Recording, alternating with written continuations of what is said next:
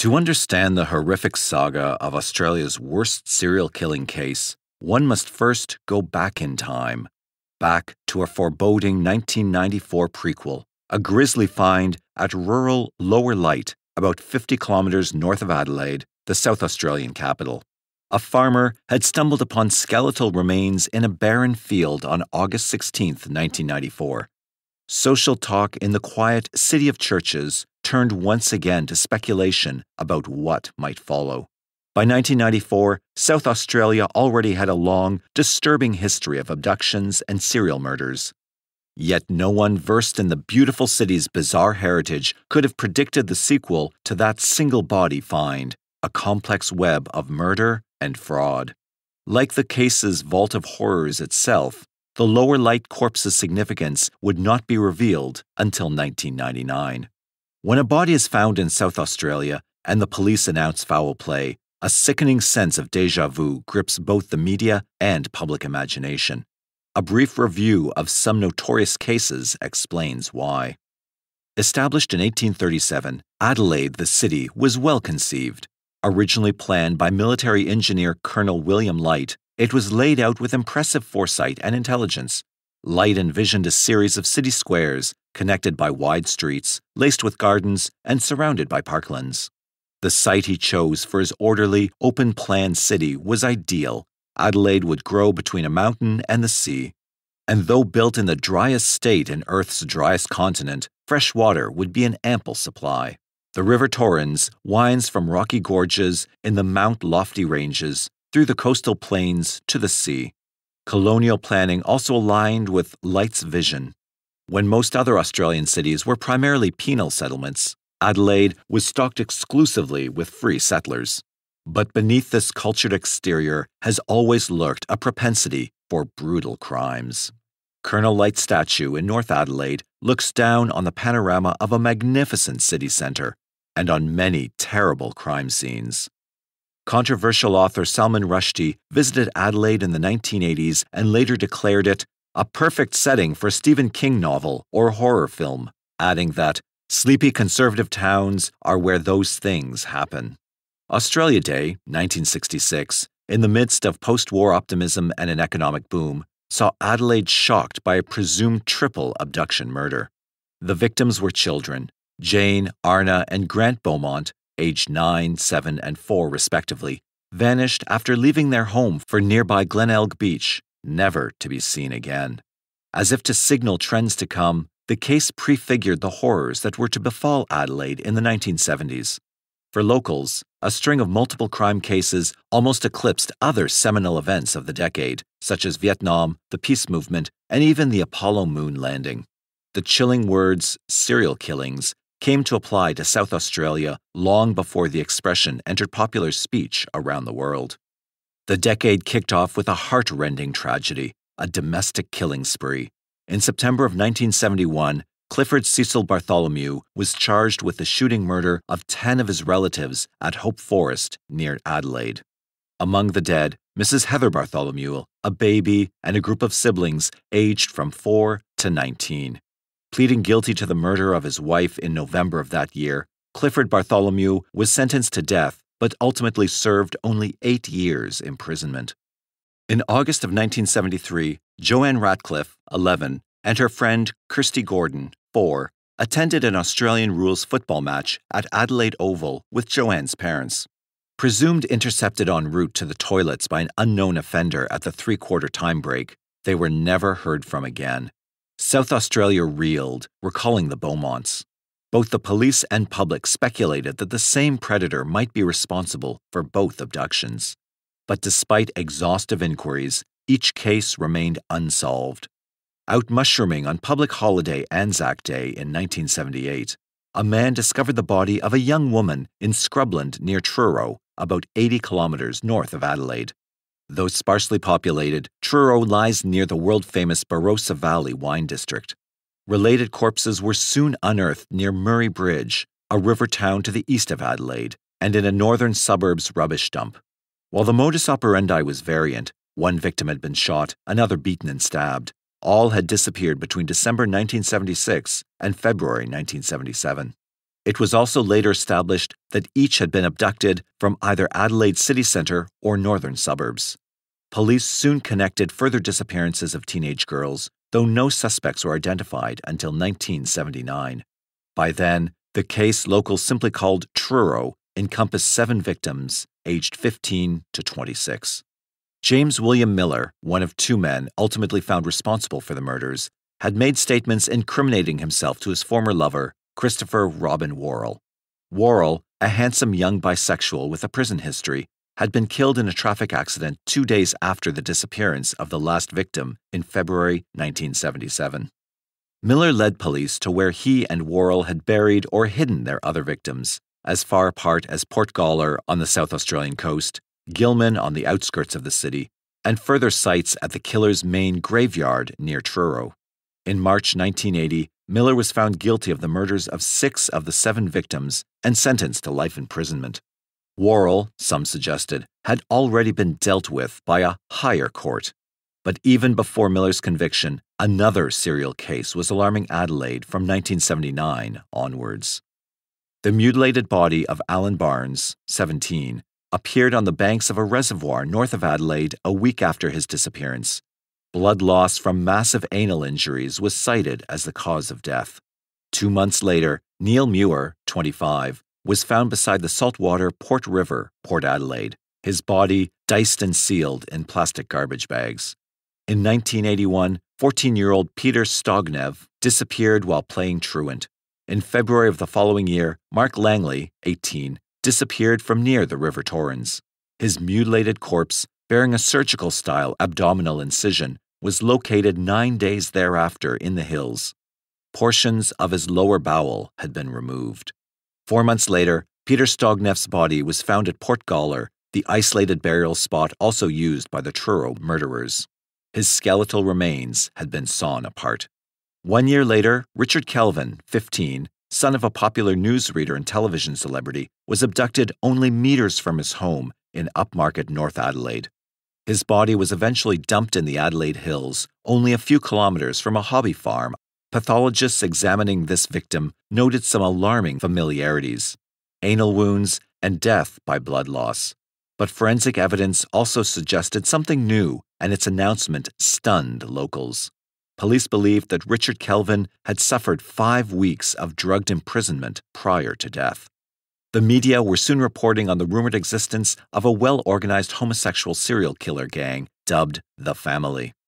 Popular gossip held that the family preyed on young men in order to make snuff movies featuring on camera sexual murders. The hearts of Adelaide people went out to young Richard Kelvin's high profile and publicly courageous parents.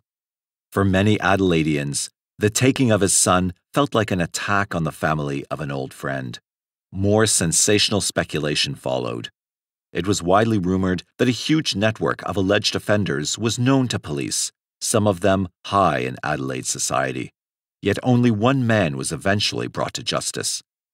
Adelaide accountant Bevan Spencer von Einem was linked to the Kelvin murder through trace evidence, matching drugs and hairs.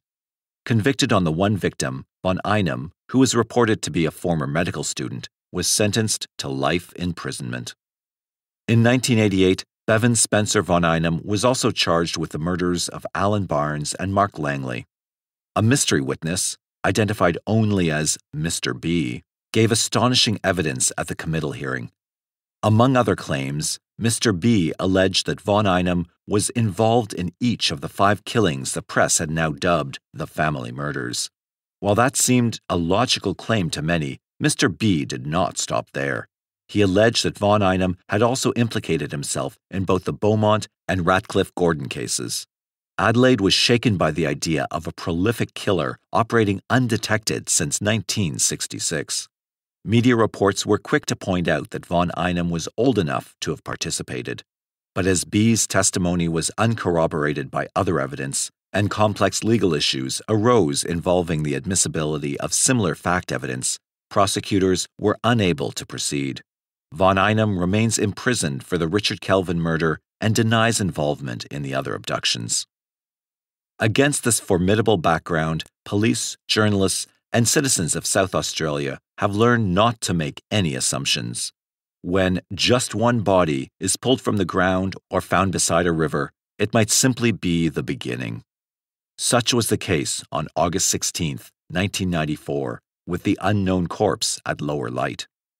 But Australia would have to wait until May 20th, 1999 to see more than the tip of the proverbial iceberg. It would surface in a northern haven called Snowtown. Rural Snowtown, about 150 kilometers north of Adelaide, is home to between 500 and 600 people. Not far from the little wheatbelt community, one low range of hills breaks up kilometers of flat farmland stretching to each horizon. Like most South Australian bush towns, Snowtown has weathered the backwash of the state's economic misfortunes. Housing is cheap, but jobs and services are on the decline in the country. While ambitious youngsters head into the city in search of tertiary education and work, many of the urban poor and unemployed are attracted to rural centers, the only places they could ever afford a home. The sudden influx of strangers frequently raises the level of angst, and some claim crime, in beleaguered, close knit bush towns. It's an economically driven pattern now reflected in every Australian state. In the early 80s, Snowtown gave one the impression of turning back the clock to that nostalgic, perhaps romanticized, old world of hardworking, peaceful country folk. Snowtown's aura held no trace of the tension and menace usually associated with cities. But on Thursday, May 20th, 1999, that traditional, restful persona was shattered. In the final stages of a complex, year long missing person investigation, police entered the former Snowtown branch of the State Bank of South Australia. Like many rural banks, the branch was no longer in service. The red brick building in the town's main street proved to be a chamber of horrors. Six black plastic barrels, or vats, were located behind the old bank vault's 10 centimeter thick metal door. They contained acid and human body parts from eight different victims, including 15 human feet. Police information suggested the victims' remains had been in storage there for at least three months. Outside the vault itself, the former main banking area contained electrical and computer equipment. Disbelief and revulsion gripped the small town as word quickly spread. An early topic of conversation was the unique, stomach turning stench released from the vault upon its opening. As a police officer, I've smelt death before, commented Snowtown policeman Ian Young. You don't have to get close to this to know what this was. Barry Drew was working next door to the old bank when police began removing evidence. He was later to tell that they counted the toes and then divided. Police also removed evidence from a rented house less than a kilometer from the bank. Located between the United and Catholic churches, it was the home of a suspect in the matter. Neighbors described the occupants of the house as reclusive strangers who had never bonded with the Snowtown community and so had been left separate. Over 100 kilometers away, sprawling between the Adelaide foothills and the sea, the northern suburbs were about to enter the case. The collective northern suburbs region has always been blue collar to middle income. In recent decades, much of Adelaide's suburbia has suffered high unemployment levels. Unpretentious and multicultural, the northern zone straddles mostly flat, featureless coastal plains until it meets low, rolling hills to the east. The day after the Snowtown find, police swooped early on three northern suburb addresses. Three men were each charged with one count of murder of a person unknown between August 1, 1993 and May 20, 1999. John Justin Bunting, 32, of Craigmore, Robert Joe Wagner, 27, of Elizabeth Grove, described by some neighbors as brooding and illiterate, and Mark Ray Haydon, 40, of Smithfield Plains, were arrested with an expectation that more charges would later be laid. All were remanded in custody to reappear on July 2, 1999. By Sunday, June 23rd, police were searching for more bodies. They arrived at a former residence of Bunting's, a double fronted, semi detached house on Waterloo Corner Road, Salisbury North, which has since been demolished. A new high tech ally accompanied their search for evidence. Instead of the traditional cadaver dogs and methane probes, investigators employed ground penetrating radar, a spin off of technology developed to find plastic landmines in the 1982 Falklands War. the compact invention had already proved itself in finding bodies in Britain's infamous 1994 House of Horrors case involving serial killer Fred West. Police broke up a concrete slab just outside the public housing property's back door. Apparently, the suspected gravesite had also once been covered by a rainwater tank. Once the earth was exposed, a bright yellow box resembling an oversized lawnmower was wheeled across the spot. Within minutes, the device's readout supplied the anticipated data. An area of about 2 meters square had been disturbed, then refilled. At 3 p.m., after careful digging, forensic police located a human body at a depth of about 2 meters, secured in two separate plastic bags. It was clear that investigators had arrived armed with detailed information. In fact, the arrests and searches were the culmination of long months of behind the scenes preparation. Unknown to the Snowtown case's alleged offenders, Acting Police Commissioner Neil Mackenzie had authorized the formation of a task force. Named CHART, it was under the command of veteran detective Chief Superintendent Paul Schramm. The chart's original brief was to investigate the connection between three missing people. By the time it was fully assembled, the chart had included 33 police from major crime, crime scene examination, forensic evidence gatherers, and missing persons squad. Supporting them were administrators to help handle the information and manpower workloads, as well as anthropologists and pathologists. Never before in the history of South Australia has the challenge been so great, declared Mackenzie to investigate a series of crimes as a single event. Who were the three subjects of the initial inquiry? Barry Wayne Lane, a 40 year old transvestite and convicted pedophile who vanished in October 1997. His friend Clinton Douglas Trezise, who was last seen in 1993 at the age of 22. And mother of eight, Elizabeth Haydon, declared missing in 1999, age 37, and married to one of the accused.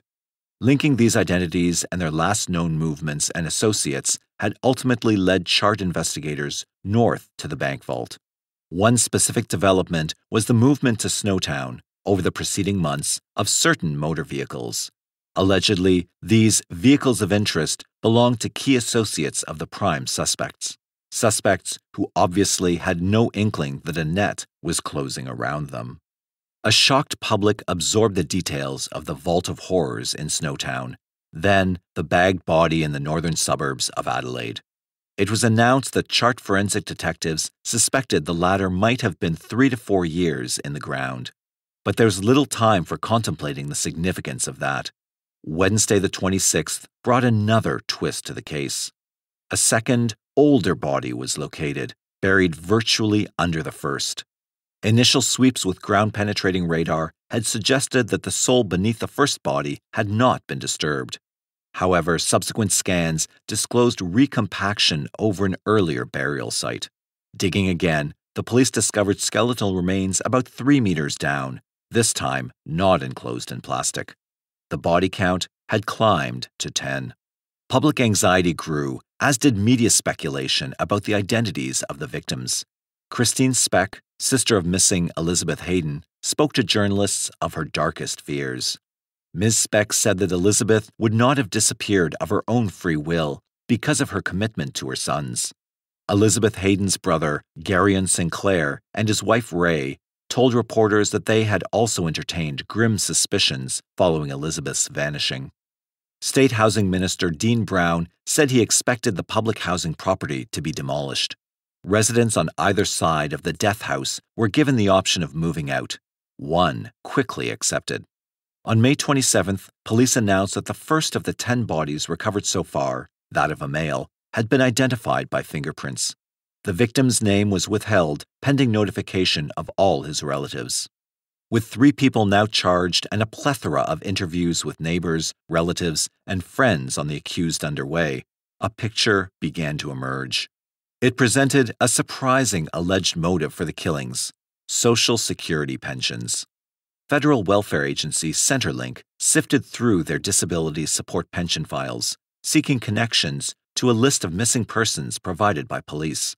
Some of those missing had not been formally reported to authorities. Others apparently had, while it was believed that in both cases, routine welfare payments were still outgoing, and someone was allegedly receiving them. Certain media reports suggested secondary motives of a psychosexual nature. Others implied a possible link to neo Nazism by one alleged offender. Yet consistently, police press releases remained centered on a financial motive. Some investigators suspected victims' welfare payments had been accessed for years after they'd gone missing. Serial killing, if you will, for serial benefits. We do not believe these are random killings, said Detective Superintendent Schramm. Also concerned to allay public fears, Acting Commissioner McKenzie suggested that the killings could be characterized as a group that preyed on itself. In the United States, a comment was invited from a forensic psychiatrist with the FBI and New York State Police Forensic Sciences Unit, Dr. Park Dietz. Dr. Dietz compared the body disposal techniques of Snowtown to those of prolific serial killer Jeffrey Dahmer, who alone murdered 17 young boys and men. But on learning that three alleged offenders were involved in the Snowtown case, Dr. Dietz added a comment regarding motive. His expert view was that in cases involving three or more killers, the motive usually proved financial, as opposed to sexual. This certainly supported Chart Police's impressions. However, a further twist awaited. The three alleged offenders were soon to have company. On June 2nd, Task Force Chart detectives made another arrest in the northern suburbs. James Spiridon Vlassakis, 19, became the fourth to be charged. His alleged read was that on May 4th, he had committed murder at Snowtown. Initially, however, details of this allegation were kept from the public. Prosecutors obtained a suppression order on most of Vlassakis's allegation, including the name of the alleged victim. After an application by the media to lift the order, Adelaide Magistrate David Swain held a bedside hearing on July 3rd in Glenside Psychiatric Hospital, where Vlassakis had been placed after his arrest.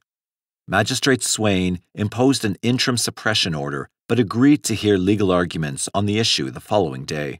Following that debate, part of the order was relaxed, enabling the publication of Vlassakis's name and the date and place of the alleged offense. Reportedly, Vlassakis attempted suicide twice in his first week in custody. He was secured in James Nash House, the South Australian Department of Corrections Maximum Security Psychiatric Clinic. Fresh information, possibly supplied by Vlassakis, led investigators to conduct thorough searches of further properties. A house was visited at Burdekin Avenue in the river town of Murray Bridge, 70 kilometres to the southeast of Adelaide. It apparently yielded nothing helpful. Remaining under tight scrutiny in James Nash House, Vlassakis was remanded to join the other accused in court for July 2nd. By June 3rd, Task Force Chart Police had identified six of the eight bank vault bodies by age and gender. Fingerprint and dental records were being accessed to tie the victims to collated police information. No names of the deceased had been released to the public, and Chart's information suggested they would find at least one more body. Old files on unidentified human remains were pulled and considered, including those found at Lower Light back in 1994. Some detectives suspected that they were dealing with murders committed as early as 1992. The suggestion was also raised that a man missing from neighbouring Australian state Victoria, one Gavin Porter, might be among the dead.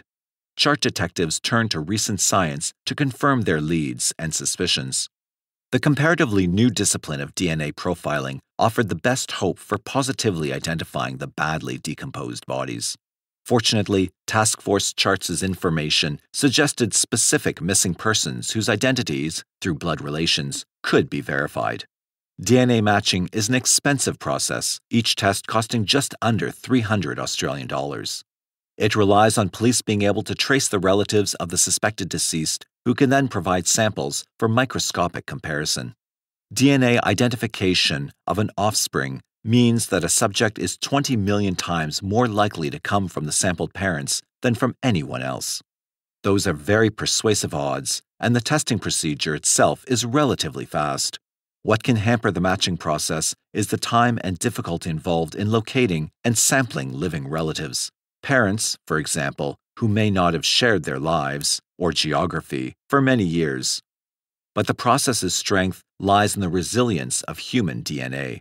Whether a body has been buried, burnt, or, in the case of the Snowtown vault, corpses immersed in acid, that which survives is often substantial.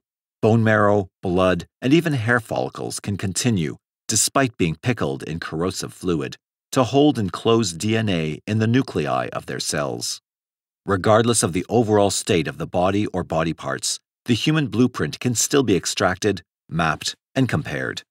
In the first week of June, with DNA cross matching underway, police lined up two more properties for comprehensive searching.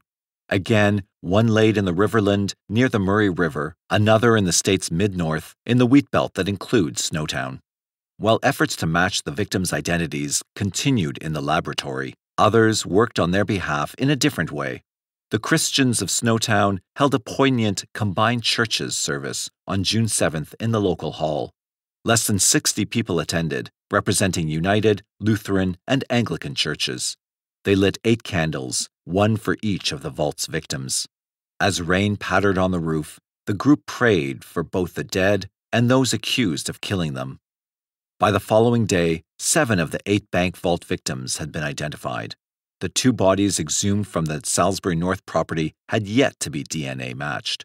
Yet a picture of past events that had shaped the disturbing case were emerging, one that police felt confident enough to share, in snatches, with the waiting media and public.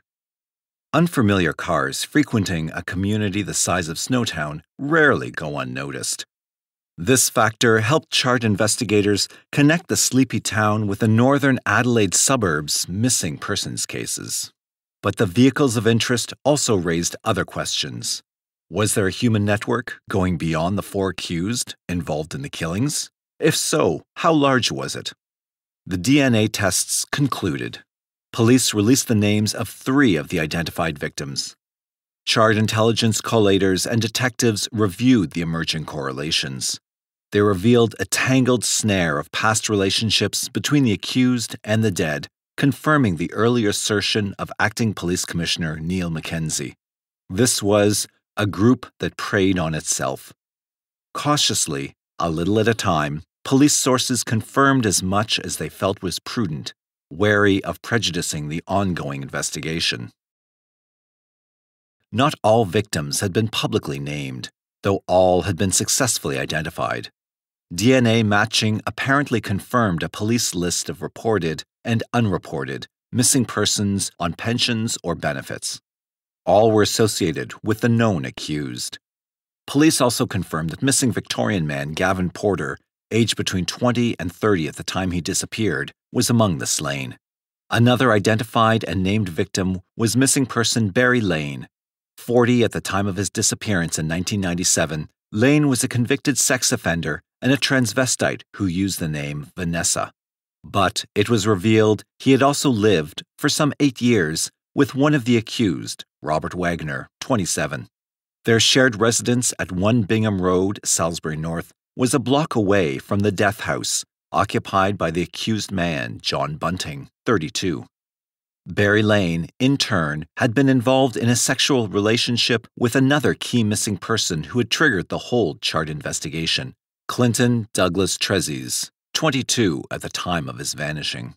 Returning to John Bunting, a former resident of 203 Waterloo Corner Road, the death house, he was engaged to Gail Sinclair, sister of a key missing person, and now identified and named victim, Elizabeth Haydon, nee Sinclair. Elizabeth Haydon was, of course in life, the accused man Mark Haydon's wife. These revelations bring us full circle, back to that grisly 1994 prequel to the Snowtown murder story with which we began, the single body at lower light. By June 8, 1999, chart detectives had obtained an old x ray image of Clinton Trezise from a previous employer. As it was scrutinized by pathologists and anthropologists assisting the task force, a five year old mystery was finally laid to rest, and the key historical connection made. The announcement by police in June of 99 took me back to 94 when yet again many South Australians had wondered what terrible multiple crimes they might soon be reading about. Those skeletal remains found at Lower Light on August 16, 1994, were Trezise's. Ironically, he was the first to be found, among the last to be identified. In a further irony, the ID match was made by an outdated form of medical technology, an X ray, not complex DNA testing. Clinton Douglas Trezise had last been sighted in 1993 but had not been reported missing until 1995. By then, his unidentified skeleton had already been found. While there is little question that Trezise met with foul play and figured prominently in charts behind the scenes inquiries, a doubt still hangs over his identity as a victim of this alleged group. His killer may still be at large. Detective Superintendent Schramm included the lower light body's identification. Calling it a significant breakthrough, Schramm defined the elusive ID as a matter we have been trying to achieve for the past four years. He added, Of the 11 people on our list, balancing against eight vault bodies, two backyard burials, and one from Lower Light in 94, we now think we can account for all of those people. We are not at the moment looking for any more bodies. The South Australian Police Department's complicated, delicate search for further offenders and accomplices goes on, but for the time being at least, Snowtown's deadly math appears to add up. Chart police remained cautious in releasing information. One suppression order hanging over the case still prevents public identification of one victim. However, mostly through the recollections of neighbors and relatives, sketches of a few key personalities have already developed. Though little has so far come to light about John Bunting, backstories have emerged for alleged co offenders Mark Ray Haydon and Robert Wagner, along with some insights into alleged victims Elizabeth Haydon and Barry Lane. Mark Haydon had lived with his father in Elizabeth East, a northern suburbs address only a few kilometres away from the death house at Waterloo Corner Road, Salisbury. The Haydons had lost Mark's only brother in a car accident years earlier. Neighbors remember Haydon as a quiet person who used the name Mark Lawrence and often spent time working on his car. While apparently unemployed, Haydon enjoyed frequent and numerous visitors, many of them rough and rugged. Nonetheless, neighbors said, the Haydon's address was never noisy or disruptive. Around 1995, alleged victim Elizabeth Sinclair moved in with the Haydons, becoming Mrs. Elizabeth Haydon some two years later.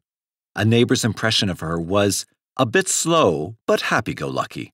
Mr. Haydon Sr. left the Elizabeth East address in 1998. His son told neighbors that he'd gone into a nursing home. Since learning of the Snowtown case and its alleged financial motivation, the same neighbors have asked police to verify the aged Mr. Haydon's whereabouts. In September 1998, Mark Haydon sold the rundown house to a developer and moved to Smithfield Plains, a neighboring northern suburb. It was from that address that Mrs. Elizabeth Haydon disappeared. On Sunday evening, November 22, 1998, Mark Haydon arrived at the home of Elizabeth's brother, Garion Sinclair. Garion and his wife Ray, who lived about five kilometers north of Haydon's home in Smithfield Plains, had been hosting Elizabeth's sons, aged 11 and 12 respectively, for the weekend. The Sinclairs had anticipated both the Haydons collecting their children, but Mark came alone. Before removing the boys, Haydon allegedly told Gary and Sinclair that following an argument on the weekend, Elizabeth had left him. The following day, he claimed that his wife had run off with one of her boyfriends to places unknown after taking money from her husband and father in law's joint bank account. In the third retelling to Garion a few days later, Haydon allegedly stated that after visiting his father in the nursing home, he'd returned to his house to find that Elizabeth had disappeared. The only consistency throughout those alleged accounts was Haydon's disinterest in reporting his wife's supposed flight, the act of theft, or disappearance to the police. Garion and Ray Sinclair weighted the three contradictory stories against what they knew of Elizabeth and grew suspicious. On November 25, 1998, Garion Sinclair filed a missing person report with Adelaide police, adding pieces to a jigsaw puzzle he knew nothing about. In addition to Mark Haydon's suspect accounts of her departure, Elizabeth's history and circumstances in 1998 also made Garion's reaction understandable. Elizabeth Haydon was born as Verna Sinclair, the youngest child of six. Family members have related that she had a difficult life. A series of unhappy relationships, most of them short, left Elizabeth with six daughters and two sons from a number of different fathers. But by 1998, it appeared that Elizabeth's life had turned a corner. She'd shown renewed determination to care for her sons, and after meeting Mark Haydon through a friend in her ceramics group in 1994, Elizabeth had embarked on the longest relationship she'd had. Tragically, her delayed season in the sun was not to last. Alleged killer Robert Wagner and alleged victim Barry Lane had lived together at Bingham Road, Salisbury North, a block away from the death house at Waterloo Corner Road. Recently reported neighborhood anecdotes offer some insights into their lifestyle. Dyeing his hair blonde and renaming himself Vanessa, Barry Lane often wore pink shorts in summer. Because of this flamboyant dress sense and a reputation for pedophilia convictions, Lane was occasionally persecuted by local children. Though their abuse was mainly verbal, Lane and Wagner's house was sometimes splattered with eggs. Perhaps in reaction, the duo built a two meter high iron fence around their semi detached home and kept four Doberman Pinscher dogs. Neighbors described Lane as outgoing, but noted that he was obviously suffering from serious back pain. Both men received disability benefits from Australian Social Security, now called Centrelink. In a sensational report carried by the Sydney Morning Herald, Barry Lane's mother, Sylvia, spoke about her son's involvement in the chain of murder and money. Mrs. Lane described Barry living in fear since helping to conceal a murder eight or nine years ago. She also spoke of him being threatened by the others involved. Wagner, meanwhile, was described by his former neighbors as brooding, somewhat dependent on Lane, and unable to read or write. Both men, however, were quite well regarded by some in their street, who expressed disbelief at Wagner's murder charge. One antisocial tendency attributed to Robert Wagner by acquaintances or neighbors briefly attracted international media attention. Allegedly, Wagner was a white supremacist who told neighbors that he and his friends shared hatred of gays and Asians and that he had joined the group National Action. A brief report in the UK paper, the Weekly Telegraph, described Wagner's computer screensaver as reading Adolf Hitler is alive. But so far, Chart police have consistently signaled disinterest in this possible motivation for the alleged murders. And in contrast to this neo Nazi image, one elderly neighbor recalled Wagner and Lane going out and buying food for his pets. Another remembered the pair playing church music at home. Significantly, several neighborhood anecdotes simply mention a regular visitor to Lane and Wagner's place, co accused John Justin Bunting. Former local student James Kuzner, 17, is the cousin of Clinton Trezise. I was 12 when Cliff, Clinton, disappeared. We thought he had just run away, he told reporters. Kuzner also confirmed that it was a common local knowledge that Lane, aka Vanessa, was a pedophile. Chart police have established that for a time, Barry Lane was in a relationship with missing person Clinton Trezise. In July 2002, one of the four men charged with the Snowtown murders, 22 year old James Vlassakis, pleaded guilty to four counts of murder in the Adelaide Supreme Court. In handing down a life sentence with a 26 year old non parole period, the judge said that if Vlassakis had not cooperated with police and authorities, then he would have received a non parole period of 42 years. The trial of Bunting and Wagner lasted almost 12 months, the longest in the history of South Australia. In December 2003, Bunting was convicted of committing 11 murders and Wagner of 10 murders, of which he had confessed to only three. Vlassakis pleaded guilty to four of the murders. In 2004, Haydon was convicted on five counts of assisting with the murders, of which he admitted to two.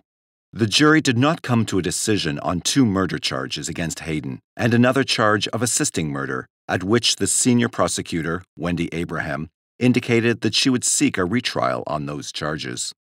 The final count against Bunting and Wagner, that of murdering Suzanne Allen, was dropped on the 7th of May 2007 when a jury had been unable to reach a verdict. Justice Brian Ross Martin determined that Bunting was the ringleader and sentenced him to 11 consecutive terms of life imprisonment without the possibility of release on parole. Wagner was sentenced to 10 consecutive terms under the same conditions, and at his sentencing, he stated from the dock Pedophiles were doing terrible things to children. The authorities didn't do anything about it. I decided to take action. I took that action. Thank you. Vlassakis was sentenced to four consecutive life sentences with a non parole period of 26 years, and Haydon was sentenced to 25 years with a non parole period of 18 years. More than 250 suppression orders prevented publication of the details of this case. In early 2011, a judge lifted the remaining orders in response to a request by the producers of the film Snowtown, a dramatization depicting the murders and the events leading up to them. The Telegraph in the UK reported several were found with gags stuffed in their mouths. Others had ropes around their necks. Feet and limbs had been chopped off, and there were burns on some of the bodies. The killings were allegedly carried out as part of a macabre social security fraud.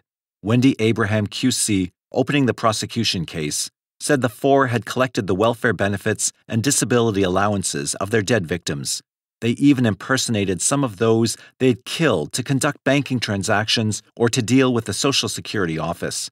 Before being murdered, some of the victims were made to repeat scripted phrases, which were taped and left on the answering machines of their relatives and friends to divert suspicion from their disappearance.